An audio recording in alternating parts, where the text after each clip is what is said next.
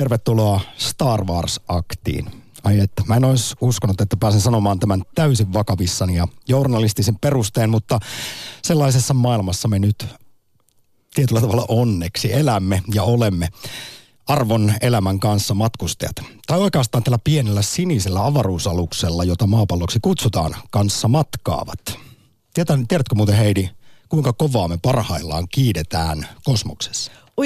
Oi, lapseni 8B-avaruudesta innostunut kaifari on tämän kyllä kertonut, mutta just nyt en muista. Nopeus on tietysti avaruudessa suhteellista, mutta jos katsotaan vaikkapa, että millä vauhdilla maa kiertää koko ajan aurinkoa ja sitä kautta myös me maan pinnalla, niin nopeus on 107 200 kilometriä tunnissa. Eli suht kovaa kyytiä. Haipakkaa. Pysytään kuitenkin kyydissä. Seuraava tunti avaruusaktissa. Yle Puhe. Akti. Arkisin kello 11. Yle Puhe. My new national strategy for space recognizes that space is a warfighting domain, just like the land, air and sea. We may even have a space force. Space Force. We have the Air Force, we'll have the Space Force, we have the Army, the Navy. You know, I was saying it the other day because we're doing a tremendous amount of work in space. I said, maybe we need a new force, we'll call it the Space Force. And I was not really serious. And then I said, what a great idea, maybe we'll have to do that. Näin kuultiin reilu viikko sitten. Avaruus kuuluu sodankäynnin piiriin, kuten meri, maa ja ilma. Siksi tarvitaan Space Force, eli uusi aselaji, avaruuden sotajoukot. Näin siis kertoi, julisti Yhdysvaltain presidentti Donald Trump puheessaan merijalkaväen tukikohdassa San Diegossa. Ja kyseinen Space Force on nyt jonkinlainen osa Trumpin avaruusstrategiaa. Mutta siis, eikö Yhdysvalloilla kuitenkin ole kaiken näköistä avaruustoimintaa ja aika paljon, että miksi tarvitaan tällaiset erilliset avaruusjoukot? Niin siis ilmavoimathan on tähän asti vastannut niin periaatteessa tuosta avaruuden sotilaallisesta puolesta, mutta kyllä hänellä nyt on suuri suunnitelma tästä Space Forceista. Ja ai että miten mahtavaa on ollut seurata esimerkiksi yhdysvaltalaismediassa ajankohtaisohjelmissa kenraaleja ja asiantuntijoita hieman kiusaantuneina vastaamassa journalistien kysymyksiin, että mitä tämä käytännössä tarkoittaa. Niin, voi olla, että Trump ei itsekään vielä tiedä, mutta jotenkin tämä koko homma vaikutti siltä, että justiinsa vaikka 8-vuotias poika voisi keksiä tällaisen, jolla on aivan innoissaan. Lähden nyt niin avaruusjoukkoihin. Sitten mä mietin myös, että miten tämä suhtautuu tähän kansainväliseen lainsäädäntöön, kun aika huonosti. Käsitykseni mukaan tämä Outer Space Treaty, eli vuonna 1967 tehty avaruuden yleissopimus, niin ennen kaikkea tämmöistä rauhanomaista avaruustoimintaa ajaa, tai siis suorastaan vaatii. Kyllä se nyt näin vaan menee. Siis jo vuonna 1967 päädyttiin siihen, että avaruuteen ei saa viedä vaikkapa ydinaseita, joukkotuhoaseita eikä kuuta saa militarisoida. Ja tänään torstaisessa Star Wars-aktissa haluamme ehdottomasti kuulla, rakkaat kuulijat, elämän kanssamatkustajat, teidän näkemyksiä muun muassa siitä, että miltä tuntuu Space Force? Lähtisitkö? Liittyisitkö joukkoihin? Niin, ja jos nyt mietitään ihan taas tämmöistä tärkeää yhteiskunnallista maanpuolustuksellista kysymystä, niin pitäisikö Suomenkin nyt sitten pohtia uudelleen avaruusstrategiaansa? Esimerkiksi emme osallistu ESAn miehitettyjä avaruuslentoihin, emme laita sinne rahaa, näin ollen meillä ei ole omia astronautteja, mutta sitäkin etevämpiä olemme olleet siis avaruusteknologiassa ja sen sitten ampumisessa ulkoavaruuteen satelliittien muodossa vaikkapa, niin nyt tärkeä kysymys, jota myös Facebookissa on pohdittu, on se, että pitäisikö meidän rakentaa esimerkiksi joko kuolemantähti vai USS Enterprise-tyyppinen tämmöinen tutkimusalus, enemmän pasifistinen, rauhanomaisempi. Tilanne on aika tasan, mutta tämä tämmöinen rauhanomaisempi Enterprise-vaihtoehto saa tällä hetkellä 56% kannatuksen ja kuolemantähden haluaisi rakentaa 44% tähän meidän Facebook-kyselyyn osallistuneista. Siis tämä saattaa kuulostaa nyt hieman humoristiselta, mutta kyllä esimerkiksi tämä avaruuden militarisointi on jossain vaiheessa, ellei jo nyt, ajankohtaista siksi, että tosi monet vaikkapa yksityiset yritykset pohtivat jo niitä mittaamattomia rikkauksia, joita tuosta ihan lähiavaruudestakin löytyy. Niin tästä saattaa kiistaa tulla. Ja esimerkiksi muistaakseni 10 vuotta sitten jo Kiina ja Venäjä ehdottivat uutta tällaista sopimusta, johon tulisi lisäpykäliä siihen vuoden 1967 Outer Space Treatyin, mutta jenkit olivat silloin vastahakoisia tämän kanssa. Niin, mutta sekä jenkit että muistaakseni belgialaiset, niin he jotenkin yrittävät jo, tai heillä on tämmöiset niin kuin kansalliset sopimukset, jotka mahdollistaisi näiden mineraalien mahdollisen hyödyntämisen ja asteroideja siis voiskinkaan jotenkin hyödyntää, mutta periaatteessa avaruus kuuluu meille kaikille, että ei sinne niin vaan saisi mennä, mutta siellä tosiaan voisi olla mittaamattomia rikkauksia ja kaikenlaisia mahdollisuuksia, niin kuka ja miten niitä sitten oikein voisi teidän mielestä hyödyntää? Tässä lähetyksen puolta päivää kuullaan ihan tuoretta kommentointia aiheeseen liittyen esimerkiksi avaruusfysiikan professorilta Hannu Koskiselta Helsingin yliopistosta sekä avaruuteen erikoistuneelta tietokirjailijalta Markus Hotakaiselta.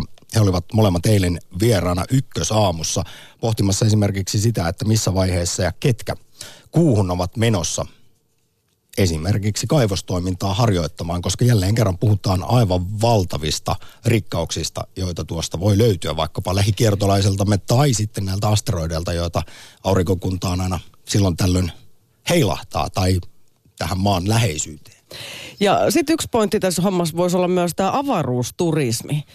Nyt jos sinne haluaa mennä, siellähän siis avaruusturisti on miljonääri jo, vai miljardööri jo ollutkin, että hintalappu oli tuommoista 20 miljoonaa.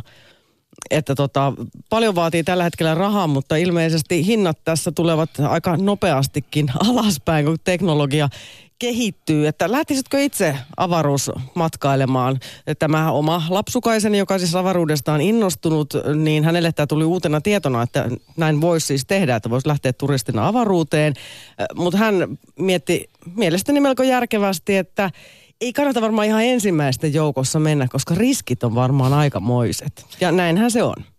No on. Ja sitten jos vielä pohditaan torstaisessa avaruusaktissa vaikkapa sitä, miten ihmiskunta tulee levittäytymään kosmokseen, niin haluttaisiin tietää myös näkemyksiä vaikkapa siihen, että milloin sinne pitäisi lähteä, minne, esimerkiksi siis missä järjestyksessä. Ja jos teillä arvon kuulijat on ratkaisuehdotuksia vaikkapa siis, kun nyt Elon Musk on ilmoittanut, että ensimmäistä 100 ihmistä menisi Marsiin 6 vuoden kuluttua 2024, niin miten nämä tekniset haasteet ratkaistaan? Vaikkapa kosmisen säteilyn vaikutus. Siinähän siis saa periaatteessa aika suurella todennäköisyydellä syövän jo ihan sen 260 päivän menomatkan aikana.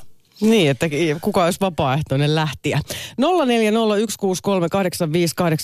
on WhatsApp-numero, johon voi sitten laittaa näistä kosmisista avaruudellisista asioista viestejä.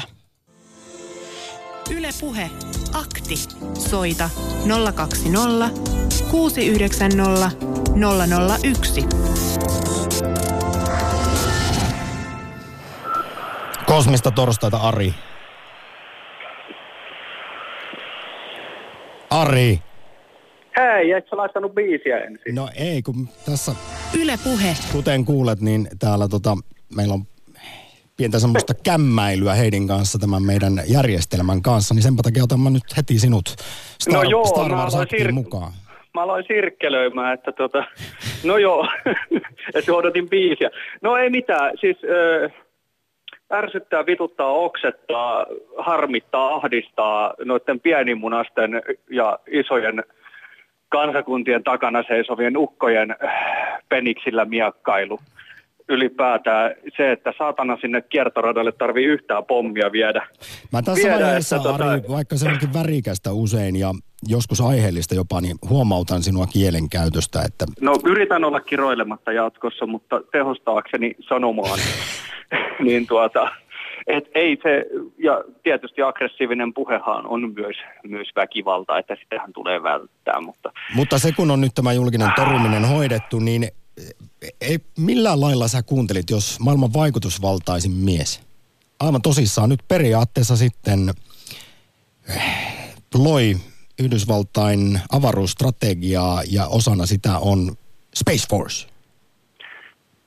No, ihmiskunnan pitää kyllä tavoitella avaruutta ja tutkia mahdollisimman paljon perustutkimusta, mutta toihan nyt on globaalia itsemurhaa ruokkia vaan tämmöistä varustelukierrettä, että Trump ei ole sitä ymmärtänyt, että meillä ei ole kovin paljon välttämättä aikaa pelastaa itseämme noin niin kuin ihmisenä. Vastikään kuollut Stephen Hawking varoitteli jo pari vuotta sitten, että ihmiskunnalla on tällä pallolla aikaa maksimissaan 1000 vuotta.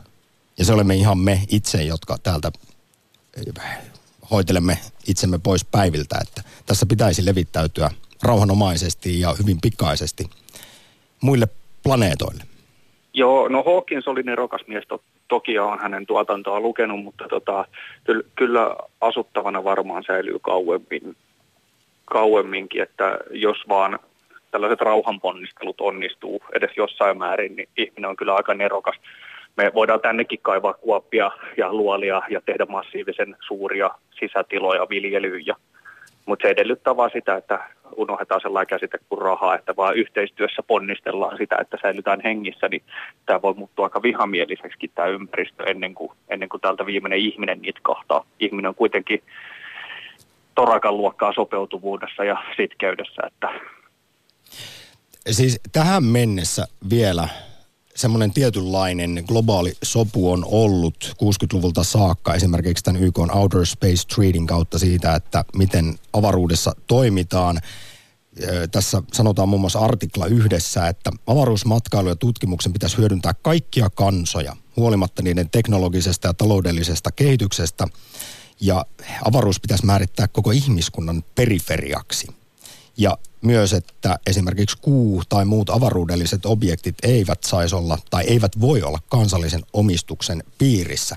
Mutta nyt sitten kun koko ajan tekniikka kehittyy ja havaitaan, että yhdessä asteroidissa voi olla enemmän platinaa kuin mitä maapallolta on ikinä kaivettu, niin uskotko, että tässä tietynlaiseen tähtien sotaan ja avaruuden militarisoimiseen voisi ihan tämä siis saattaa kuulostaa skifiltä, mutta voiko se olla jossain vaiheessa meidän elinaikana esimerkiksi todellisuutta?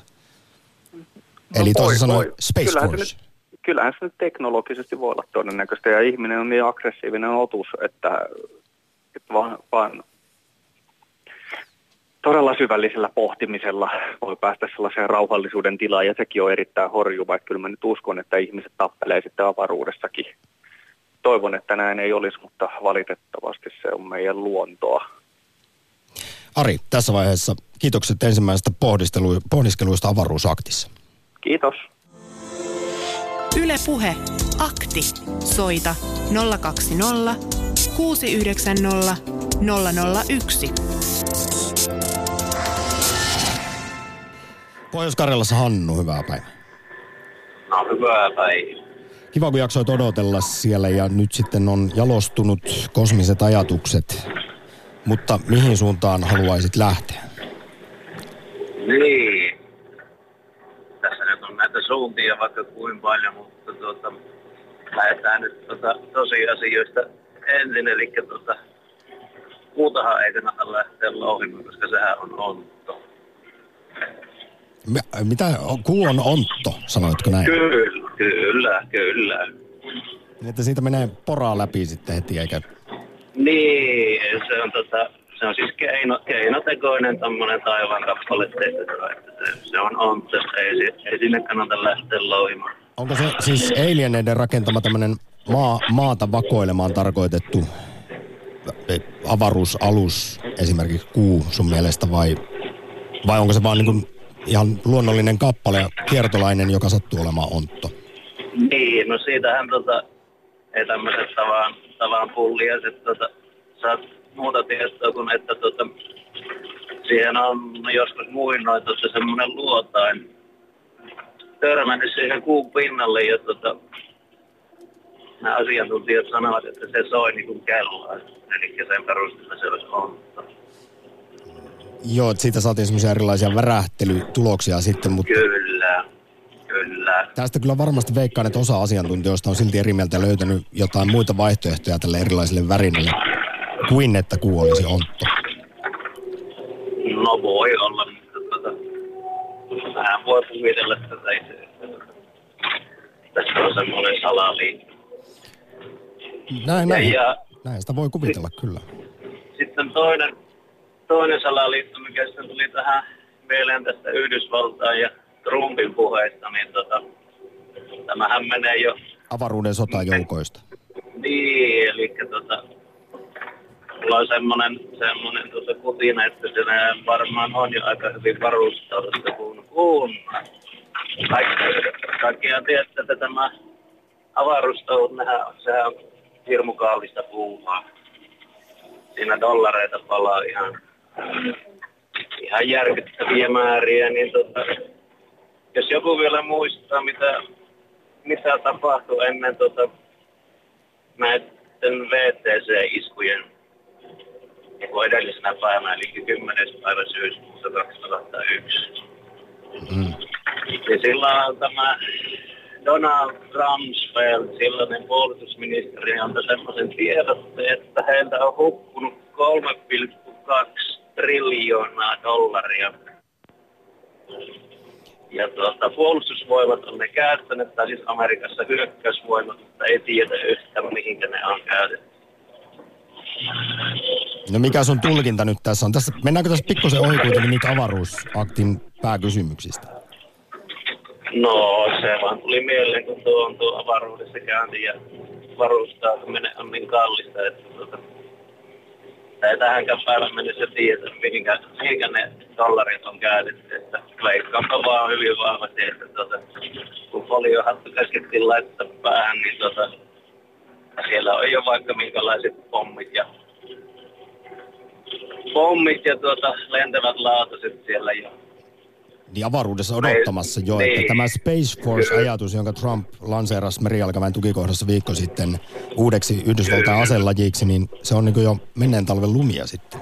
Joo, se saattaa olla jo vahinko, että semmoiset on jo olemassa, mutta niistä ei pitäisi puhua. Reaganhan 80-luvulla, silloin 80-luvun alussa lanseerasi tämän niin sanotun Star Wars-ohjelman ja sanottiin, että se oli nerokas bluffi, joka edesauttoi Neuvostoliiton romahtamista tässä asevarustelukierteessä, mutta nyt suuri kiitos Hannu pohdiskeluista sinne Pohjois-Karjalaan. Yle Puhe, akti. Lähetä WhatsApp-viesti studioon 040 163 85 86 tai soita 020 690 001. Yle Puhe. Näihin kuuhommiinhan liittyy aika paljon kaikenlaisia salaliittoteorioita. Varmaan se suosituin on se, että onko se ylipäätään koskaan oikeasti edes käyty, mutta Ei avata sitä matopurkkia. Tätä matopurkkia ei. Siellä on käyty. Ja sitten tähän, että onko tämä kuu onttonen. Ainakin Tiedelehdessä on kirjoitettu jo 10 vuotta sitten, että jos kuu olisi onttonen, niin se ei pysyisi mitenkään muodossaan. Aineen painovoima rysäyttäisi sen kasaan. Ja seismologia on varmistanut, että kuu on täyttä tavaraa, sillä Apollo-astronautit veivät sinne 6972 välillä seismografeja ja seuraamalla näiden avulla kuun järjestyksiä on saatu tietoa kiertolaisemme sisuksista ja kuu ei todellakaan ole tyhjää täynnä, mikäli olemme tieteilijöitä uskominen. Yle Puhe. Sitten Ouluun. Kimmo, hyvää päivää. Päivää Oulusta, joo. Teillä oli nyt mielenkiintoinen tämä aihe.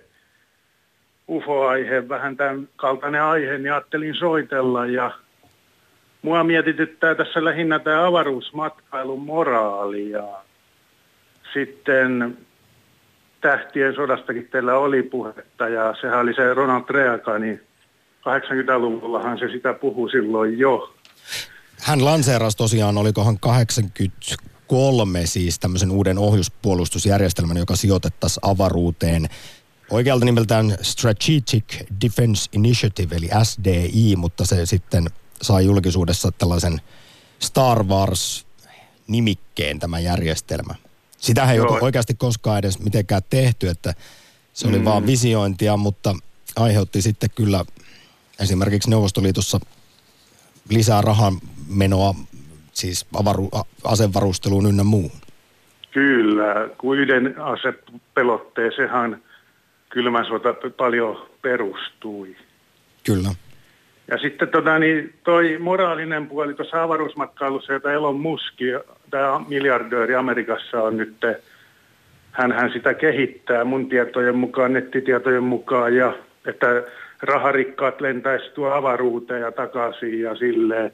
Siis hän on kehittänyt tässä SpaceX-yhtiöllä koko ajan tätä rakettiteknologiaa näistä uudelleen käytettävistä raketeista ja hyvin suurella menestyksellä, joka sitten halventaisi kovasti kiertoradalle pääsyä. No onko se moraalisesti oikein, kun meillä on nälkää näkeviä ihmisiä maapallolla ja tälleen, että tämä on vähän tämmöinen ristiriitainen kysymys vähän, että mihin ne rahat panostetaan, siitä paljon kyse on. No. Että onko ihmisen tarve hakea elämyksiä yhä enemmän niin kuin jopa avaruusmatkailun taholta ja avaruusasemilta ja tuolta, vai olisiko parempi laittaa sinne robotit hommiin ja jättää ihmiset tänne planeetalle?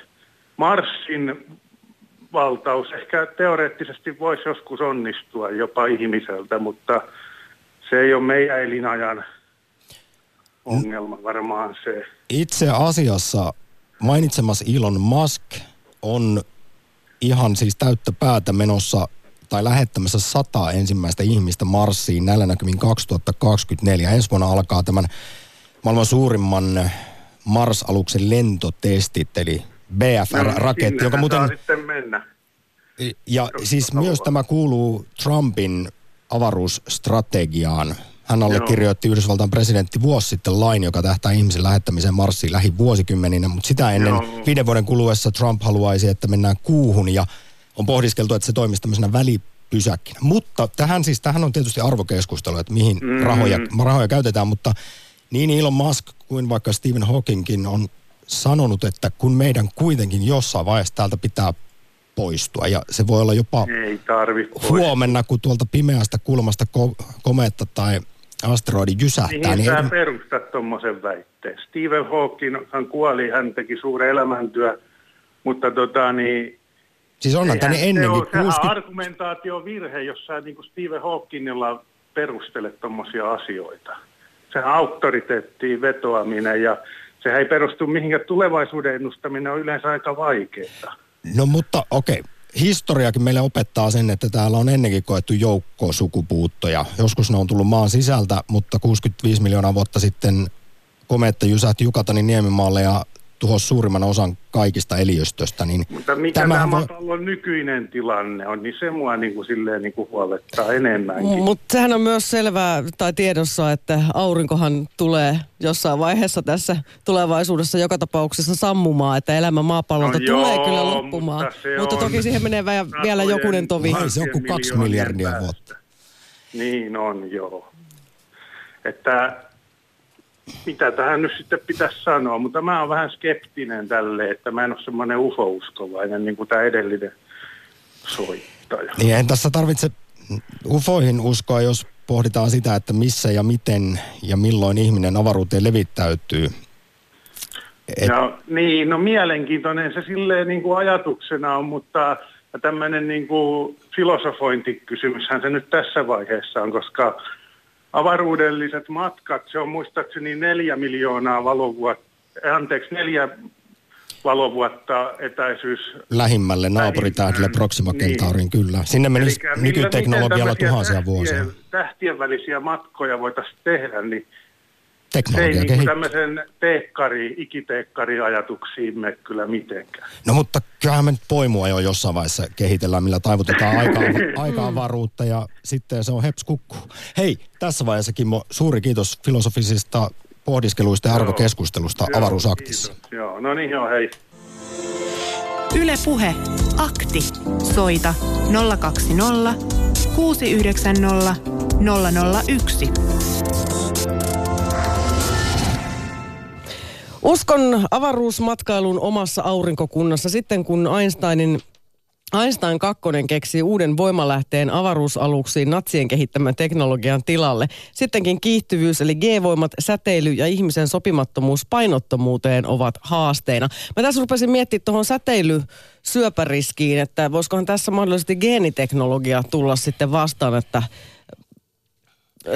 sais niin kuin soluja sitten jollain tavalla nuorennettua. Ja sitten onko nämä syväjäädytykset ja tällaiset, niin olisiko niissä siis ratkaisuja? Siinä vaiheessa, kun me lähdemme pois tästä oman magneettikenttämme, maapallon magneettikentän vaikutusalueelta, niin se kosminen säteily ja aurinkopurkaukset on aito uhka ja on arvioitu siis, että se säteilymäärä, jonka tällaiset Mars-matkaajat siinä vajaan vuoden reissulla saavat jo mennessä, niin se on siis...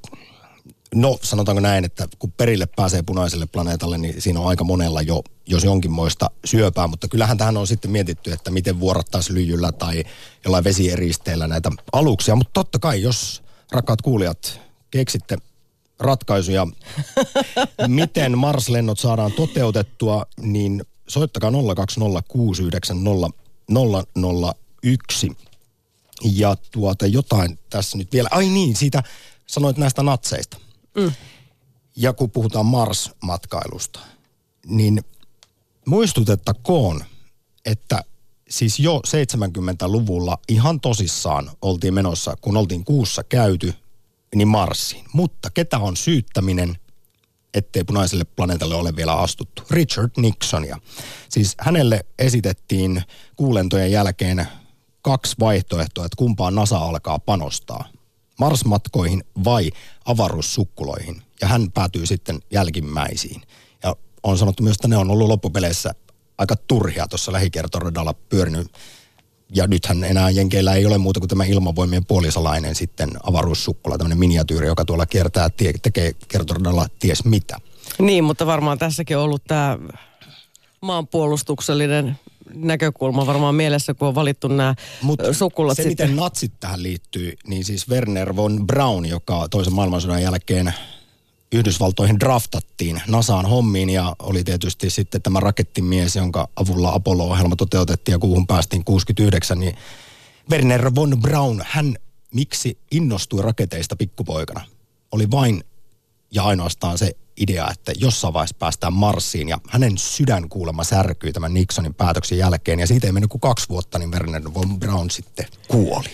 Hyvät kuulijat, Samppa Korhonen ei lukenut mitään näistä faktoista paperista, joten hän on selvästi myös aiheesta hieman innostunut.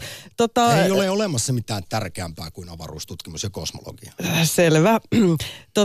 Tämmöistä on myös mietitty täällä meidän WhatsApp-viestissä numerossa 0401638586, että kuinkahan paljon yhden ison avaruusraketin laukaisusta syntyy ilmastopäästöjä, onko arviota? Ihan törkeästi. No ihan törkeästi. Avaruuslennolla käytettävä polttoaine koostuu hiilivedyistä, kuten tavallinen bensiinikin, mutta kemiallinen ketju on kuitenkin aika lailla pidempi. Muun muassa Ilmatieteen laitoksen tutkija ja uusien havaintomenetelmien yksikön päällikkö Ari-Matti Harri sanoi viime kesänä Ylelle, että hän ei kauheasti ilahtuisi tämän ilmiön leviämisestä avaruuslentoihin nimenomaan tästä ilmastonmuutosnäkökulmasta. Yle Puhe. Salossa on Kari. Päivä. Päivä. Tässä koko Star Wars ja avaruusakti aloitettiin tuoreimmilla uutisilla liittyen avaruustoimintaan ja sen militarisointiin tuon maapallon ulkopuolisen pimeän kosmoksen, kun Trump ilmoitti, että pitäisi perustaa avaruuden sotajoukot, Space Force. Tähänkö haluaisit tarttua vai minkälaisia ajatuksia on noin muuten syntynyt universumista? Kuuntelin äsken, kun siinä puhuttiin tästä pitkien avaruusmatkojen astronauteilla aiheuttamasta säteilyriskistä. Niin. Ja mä luin tässä äskettäin amerikkalaisen astronautin John Kellyn kirjaa. Tämä Kelly oli tässä kansainvälisellä ISS-avaruusasemalla, niin semmoinen teki sen testireisu. Hän oli vuoden siellä. Joo, ja sitten virheellisesti uutisoitiin, että 7% DNAsta tai geeneistä olisi muuttunut. Sehän ei itse asiassa ihan pitänyt lainkaan paikkansa tämä sensaatio. Ei, nimenomaan sitä syöpäriskin lisääntymistä, ja mitä paljon jälkeenpäin tästä Kellystä kuulun, niin hän on niin kuin loppuelämässä nyt tarkkailussa, ja syöpäriski on lisääntynyt, mutta hänellä ei ole todettu minkäännäköistä syöpäriskiä. Ainoastaan pitkäaikaiset tämmöiset fyysiset haitat maahanpaluun jälkeen, kun palasi painovoiman piiriin. Niin, mutta tämä syöpäriski on ehkä hiukan liioiteltu. Mutta Scott Kellyhän astronautti oli tosiaan ISS:llä, joka pyörii tuossa kuitenkin ihan parisadan kilometrin korkeudella ja on näin myös... väärin. Se se on 400 kilometriä.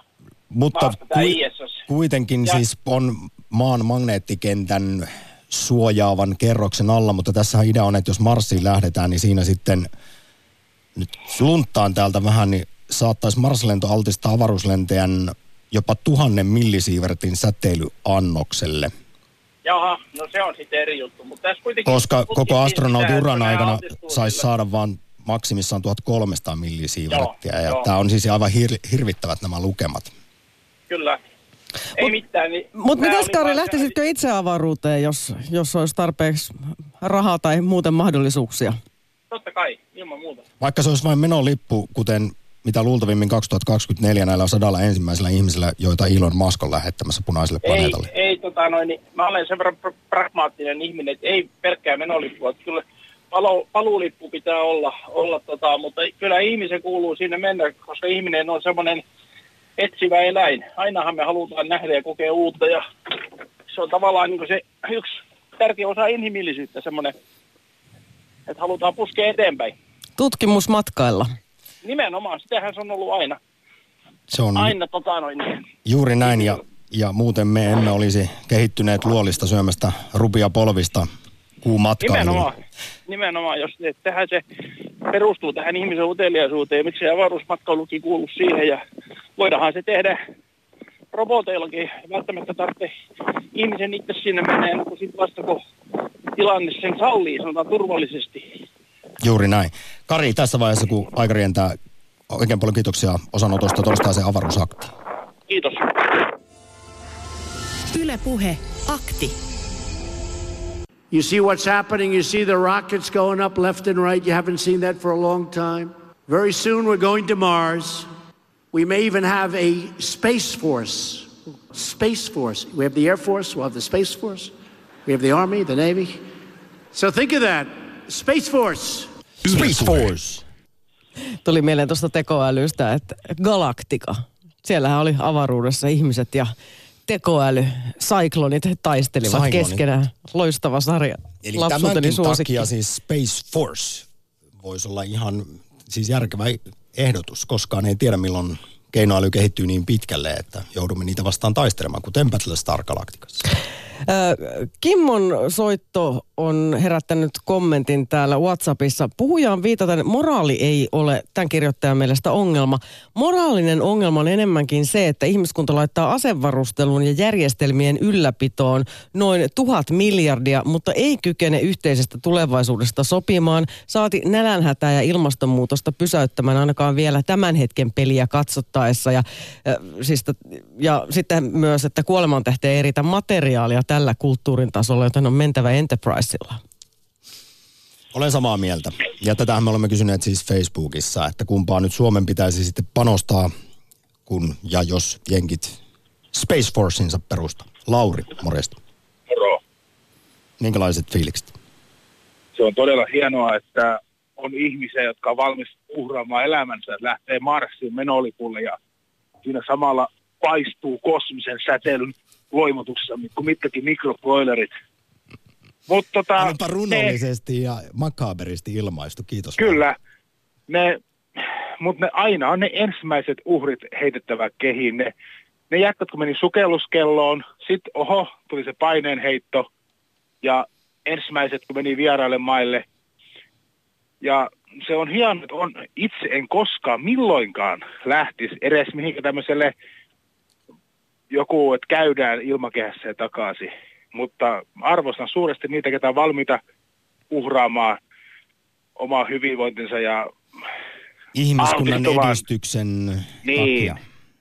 Niin, ja niiden nimet tullaan kaivertamaan patsaiden jalustoihin sitten aikanaan, mutta kyllä se fakta on, että kyllä täytyy katsoa vaihtoehtoja tälle omalle vihreälle pallolle tai siniselle, että kyllä tämä touhu, me hukutaan siihen itteensä kyllä, ja aika pian voi löytyä joku vaihtoehtoinen teknologia, kun tutkitaan koko ajan siinä kvanttitekniikasta ja kvanttifysiikasta, että ei voi sanoa sillä, että ei sitä kannata tutkia, että entäpä nuo työttömät, niin täytyy kaikki vähän tutkia yhtä aikaa, että se on ihan hyvä.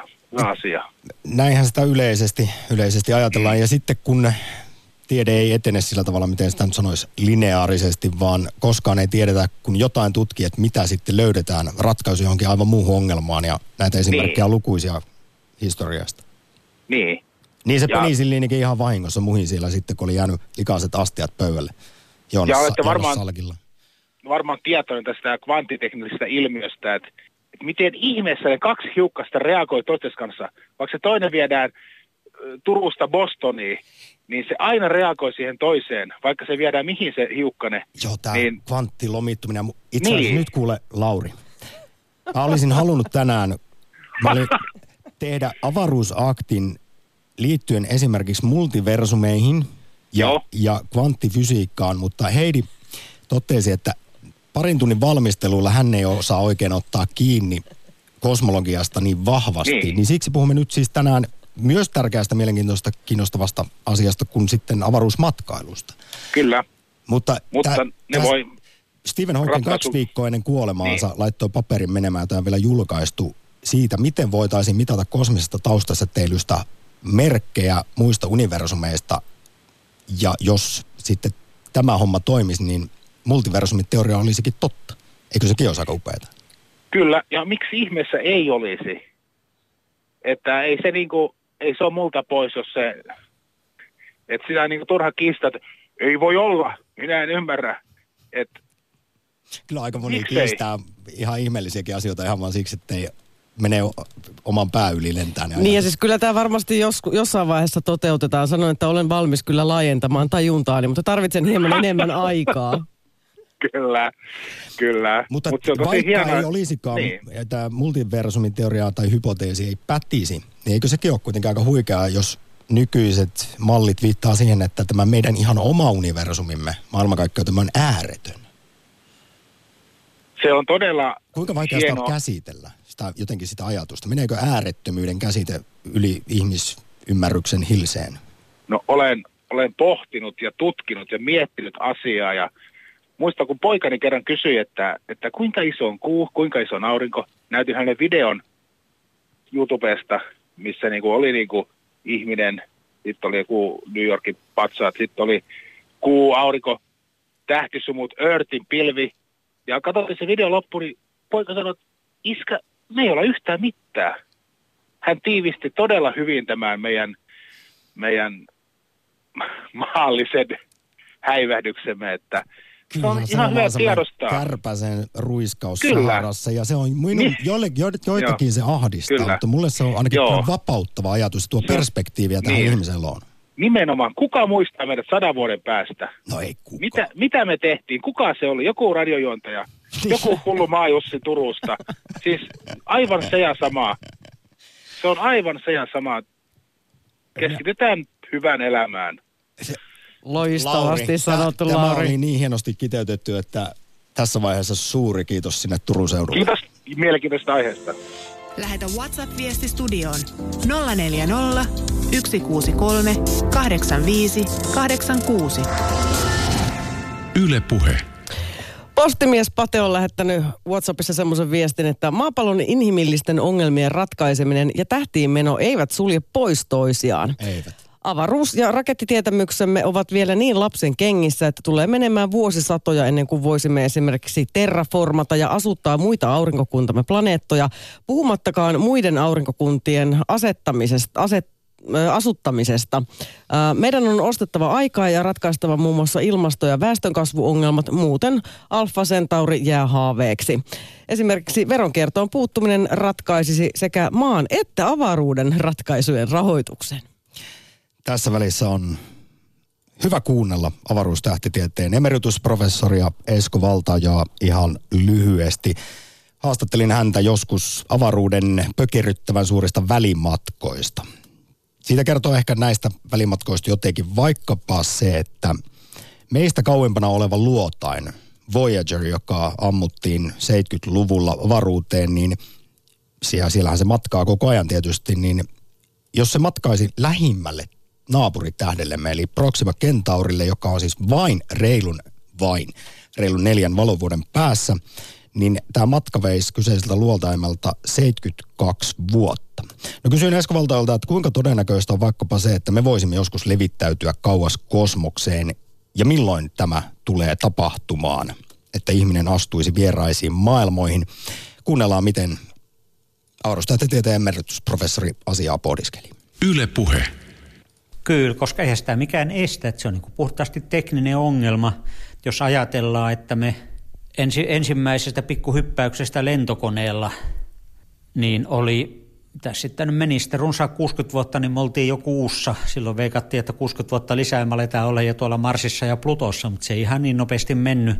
Se on pelkkä tekninen ongelma. Tarvitaan vähän parempaa teknologiaa, vähän enemmän energiaa, niin me voidaan, jos ei nyt ihan tämmöisiä sitten ihmisiässä sinne meneviä ja ihmisiä mukanaan vieviä laitteita, mutta se on helppo laskea, että me kuinka paljon me tarvitaan energiaa, että lähetetään vaikka joku tuommoinen miniluotain, pakataan tuommoinen kananmunan kokoinen pikku miniluotain täyteen elektroniikkaa, muuta miniatyyrikokoisia kameroita, radiolähettimiä tietenkin ja muita ja singotaan se sitten, se olisi luultavasti ydinkäyttöiset raketit siihen sitten käytännössä, joita me itse asiassa osattaisiin tehdä, mutta monestakin syystä ei tehdä, niin kyllä me sillä lailla jo, jos se nyt ihan nyt, mutta sanotaan nyt tässä muutaman 10 vuoden kuluttua varmaan olisi tekniikkaa tarpeeksi, että voitaisiin sanotaan tuolla niin kuin 100 vuoden mittakaavassa lähettää sinne lähimpiin tähtiin, ottaa valokuvia vaikkapa siellä olevista planeetoista.